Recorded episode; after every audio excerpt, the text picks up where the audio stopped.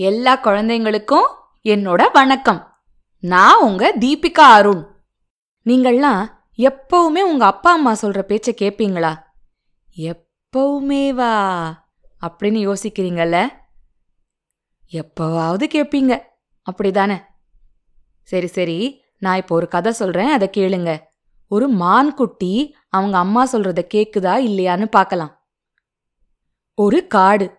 அந்த காட்டிலே ஒரு மரத்தடியில் இரண்டு புள்ளி மான்கள் படுத்திருந்தன. அவற்றிலே ஒன்று அம்மா மான் மற்றொன்று குட்டி மான் அம்மா மான் தன் குட்டியை பார்த்து நீ எப்பவும் என் கூடவே இருக்கணும். தனியா எங்கேயும் போகக்கூடாது என்றது. ஏம்மா தனியா போகக்கூடாது? என்று கேட்டது குட்டிமான். நல்ல வேளையா இந்த காட்டுல சிங்கம் புலியெல்லாம் இல்ல. இருந்தா நம்மள அடிச்சு சாப்பிட்டுடும். ஆனாலும் வேட்டக்காரங்களால நமக்கு எந்த நேரமும் ஆபத்து வரலாம். வேட்டக்காரங்களால ஆபத்தா? எப்படி அம்மா? உன்னை போல சின்ன குட்டியா இருந்தப்போ நான் ஒரு வேட்டக்காரனிடம் சிக்கிக்கிட்டு படாத பாடுபட்டேன். அது மாதிரி உனக்கும் வந்துடக்கூடாதுல்ல? அதுக்காகத்தான். அம்மாமான் சொல்லிக் கொண்டிருக்கும் போதே குட்டிமான் குறுக்கிட்டது. ஏமா உன்னை வேட்டக்காரன் பிடிச்சுக்கிட்டு போயிட்டானா? அப்புறம் எப்படி திரும்பி வந்த? குட்டியா இருந்தப்போ ஒரு நாள் நான் துள்ளி குதிச்சு ஓடிக்கிட்டு இருந்தேன். ஒரு புதரை தாண்டி அந்த பக்கமா என் கால்களை வச்சேன். என்னோட காலு அங்கு விரிச்சு வச்சிருந்த வலையில சிக்கிக்கிச்சு.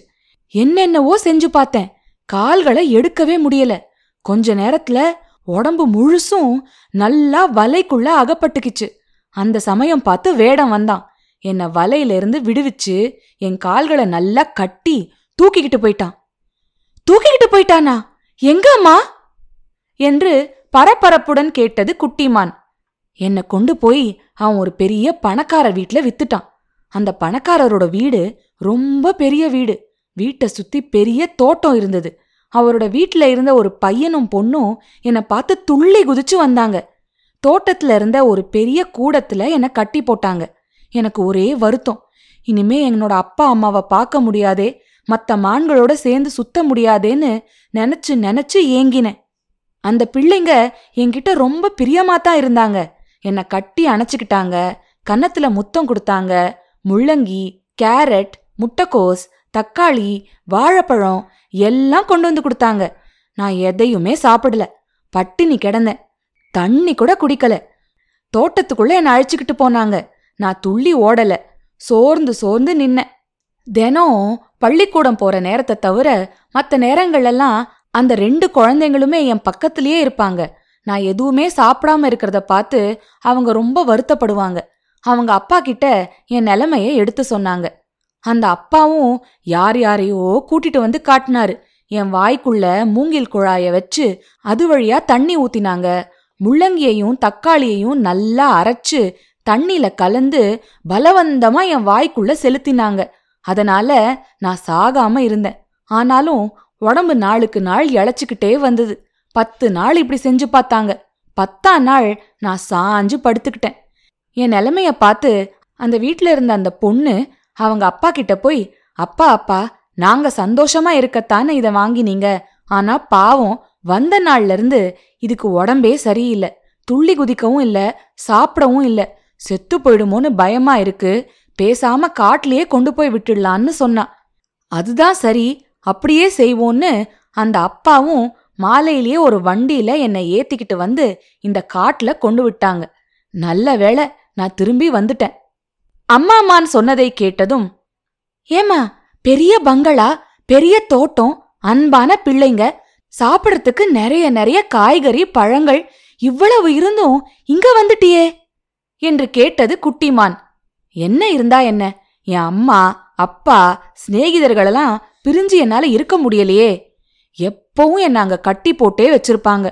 கழுத்து வலிச்சுது. சுதந்திரமா துள்ளி திரியவும் முடியலையே. இங்க தேவையான நேரத்துல தேவைப்பட்டதை சாப்பிட்டுக்கலாம். அங்க அவங்க கொடுக்கறத அவங்க கொடுக்கறப்போதான் சாப்பிடணும். அது என்ன வாழ்க்கை? இப்படி அம்மா மானும் குட்டி மானும் வெகு நேரம் பேசிக்கொண்டிருந்தன நானா இருந்தா திரும்பியே வந்திருக்க மாட்டேன். அங்க இவ்வளவு வசதிகள் இருந்தும் இந்த அம்மா ஏன் தான் திரும்பி வந்தாங்களோ? என்று குட்டிமான் அடிக்கடி நினைக்கும். ஒரு நாள் இரவு நேரம். அம்மா மானும் கூடவே இருபது இருபத்தைந்து மான்களும் ஓரிடத்தில் படுத்திருந்தன. யாருக்கும் தெரியாமல் அந்த குட்டிமான் மெதுவாக புறப்பட்டது. புதருக்குள் புகுந்து புகுந்து காட்டின் எல்லைக்கு வந்துவிட்டது. விடியறதுக்குள்ள மனுஷங்க வசிக்கும் ஒரு ஊருக்குள்ள போயிடணும். பெரிய பங்களா எதுன்னு பார்த்து அங்க உள்ள போய் நுழைஞ்சிடணும். விடிஞ்சதும் அந்த வீட்டு குழந்தைங்க என்ன பாப்பாங்க? ஆனந்தத்துல துள்ளி குதிப்பாங்க கட்டி அணைச்சுப்பாங்க நிறைய நிறைய தின்ன தருவாங்க என்று நினைத்து எந்த பக்கம் போகலாம் என்று பார்த்தது. அப்போது திரும்பி திரும்பி பார்த்து கொண்டே ஒரு முயல் ஓடி வந்து காட்டுக்குள் புகுந்தது. அதை பார்த்ததும் குட்டிமான் முயலண்ண முயலண்ண எங்கிருந்து ஓடி வரீங்க? என்று கேட்டது. வா சொல்றேன் என்று கூறி சிறிது தூரம் காட்டுக்குள் குட்டிமானை அழைத்துச் சென்றது முயல். நான் இப்போ எங்கிருந்து வரேன் தெரியுமா? கொஞ்ச தூரத்துல இருக்கிற நகரத்திலிருந்து தான் என்னையும் இன்னொரு முயலையும் ஒரு வேடன் புடிச்சுக்கிட்டு போய் அந்த நகர்லயே இருக்கிற பெரிய பணக்காரர் வீட்ல வித்துட்டான். அந்த பணக்காரர் வீட்ல ஒரு மாசம் சந்தோஷமா வளர்ந்தோம். அந்த பணக்கார வீட்ல ஒரு பெண் குழந்தை இருக்கா. அவ என்கிட்ட ரொம்ப அன்பா இருந்தா. அவ பேரு உமா. ஒரு நாள் அந்த பணக்கார வீட்டுக்கு வெளியூர்லேருந்து அவருடைய மாப்பிள்ளையும் மத்த உறவினரும் ரெண்டு மூணு கார்ல வந்து இறங்கினாங்க. அவங்களுக்கு தடபுடலா விருந்து வைக்க ஏற்பாடு செஞ்சாங்க. சாயங்கால நேரத்துல அவங்க வீட்டு சமயக்காரன் எங்க கிட்ட வந்தான். என்ன முதல்ல புடிச்சு தூக்கி பார்த்தான். அப்புறம் என் கூட இருந்ததே அந்த முயலையும் தூக்கி பார்த்தான். என்னை விட அது கனமா இருக்குன்னு சொல்லி அதை தூக்கிக்கிட்டு போயிட்டான். கறி சமைக்கத்தான் கொண்டு போனான். அதை பார்த்து என் உடம்பு நடுங்கிருச்சு. உடனே தப்பிச்சு ஓடி வர நினைச்சேன். ஆனாலும் அந்த சின்ன பொண்ணு உமாவை விட்டு பிரிய மனம் வரல. அவ்வளவு தூரம் அவ என்கிட்ட பிரியமா இருந்தா. நம்ம ஒன்னும் பண்ண மாட்டாங்கன்னு நினைச்சு அங்கேயே இருந்தேன். இன்னைக்கு காலையில அந்த வீட்டுக்கு நாலஞ்சு பேர் ஒரு கார்ல வந்து இறங்கினாங்க. இவங்களுக்கு இங்க விருந்து நடக்குமே விருந்துனா நமக்கு ஆபத்துல அப்படின்னு நினைச்சுக்கிட்டு இருந்தேன். இப்படி நான் நினைச்ச கொஞ்ச நேரத்துல உமா என்கிட்ட ஓடி வந்தா. சுத்தி முத்தி பார்த்தா. அப்புறம் என்ன தூக்கிட்டு வெளியே வந்துட்டா. வேகமா நடந்தா. ரொம்ப தூரம் நடந்தா. இந்த காடு தெரிஞ்சதும் உமா என்னை கட்டி அணைச்சு முத்தம் கொடுத்தா. உமாவுக்கு என்னை விட்டு பிரிய மனமே இல்லை அப்படிங்கிறத நான் புரிஞ்சுக்கிட்டேன். ஆனாலும் நான் உயிரோட தப்பினா போதும்னு அவ நினைச்சிருக்கா. என்னை உயிரோட காப்பாத்தத்தான் அவ இவ்வளோ தூரம் கொண்டு வந்திருக்கா. கண்ணெல்லாம் கலங்கி அவ இந்த காட்டு பக்கத்தை காட்டி ஓடு ஓடு ம் சீக்கிரம் அப்படின்னு கண் கலங்க சொல்லினா. எனக்கு அந்த அன்பான உமாவை பிரிய மனமே இல்ல. உயிரை கொடுக்கவும் மனம் இல்லை. என்ன செய்யறது? ஓடி வந்தேன். வரும்போது தான் உன்னை பார்த்தேன். முயல் கூறியதை கவனமாக கேட்ட குட்டிமான் என்ன இது? சிங்கம் புலிதான் நம்மள அடிச்சு தின்னு எங்க அம்மா சொல்லியிருக்காங்க. மனுஷங்க கூடவா நம்மள கொன்னு சாப்பிடுவாங்க? என்று ஆச்சரியமாக கேட்டது. பின்ன நான் பொய்யா சொல்றேன்? நம்ம போன்ற பிராணிகளை அவங்கள பலர் பிரியமாவும் வளர்ப்பாங்க மிக பிரியமா சாப்பிடவும் சாப்பிடுவாங்க. அடடே அப்படியா? என்று கேட்டுவிட்டு அம்மா பேச்ச மீறி போனா நம்ம உயிருக்கும் ஆபத்துதான் என்று நினைத்துக்கொண்டே ஓட்டம் பிடித்தது குட்டிமான். எங்கே பணக்காரர் வீட்டை தேடியா? இல்லை பாசமுள்ள அம்மாவை தேடித்தான். என்ன குழந்தைங்களா இந்த கதை பிடிச்சிருந்துச்சா உங்களுக்கு? இந்த கதைய நீங்க உங்களோட நண்பர்கள் கிட்டலாம் போய் சொல்லுங்க சரியா? இந்த கதையை எழுதினவர் பேர் என்ன தெரியுமா? அழ வள்ளியப்பா அவருக்கு குழந்தை கவிஞர் அப்படின்ற ஒரு பட்டம் உண்டு. ஏன்னா அவர் ரெண்டாயிரத்துக்கும் மேலான குழந்தைகளுக்கான பாடல்களை எழுதியிருக்காரு. ரெண்டாயிரம். நினைச்சு பாருங்க. இவரு ஆயிரத்தி தொள்ளாயிரத்தி இருபத்தி ரெண்டாவது வருஷம் புதுக்கோட்டை மாவட்டத்துல இருக்கிற ராயவரம் அப்படிங்கிற ஊர்ல பிறந்திருக்காரு.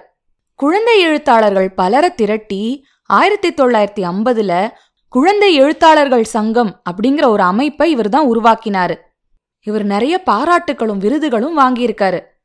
இவருக்கு தமிழ் பேரவை செம்மல் பிள்ளை கவியரசு மழலை கவிச்செம்மல் இந்த மாதிரி பல பட்டங்கள் அவருக்கு இருந்திருக்கு. சிட்டுக்குருவி பாட்காஸ்ட்ல இவர் எழுதிய பாடல்களையும் கவிதைகளையும் கூட நம்ம கேட்கலாம். குழந்தை கவிஞர் அழவள்ளி அப்பா நிறைய கதைகளும் எழுதியிருக்காரு. அந்த கதைகளை தான் நம்ம ஒன்று ஒன்றா இங்கே கேட்க போகிறோம் அது வரைக்கும் சிரிச்சுக்கிட்டு கிரிச்சுக்கிட்டு சந்தோஷமாக இருங்க.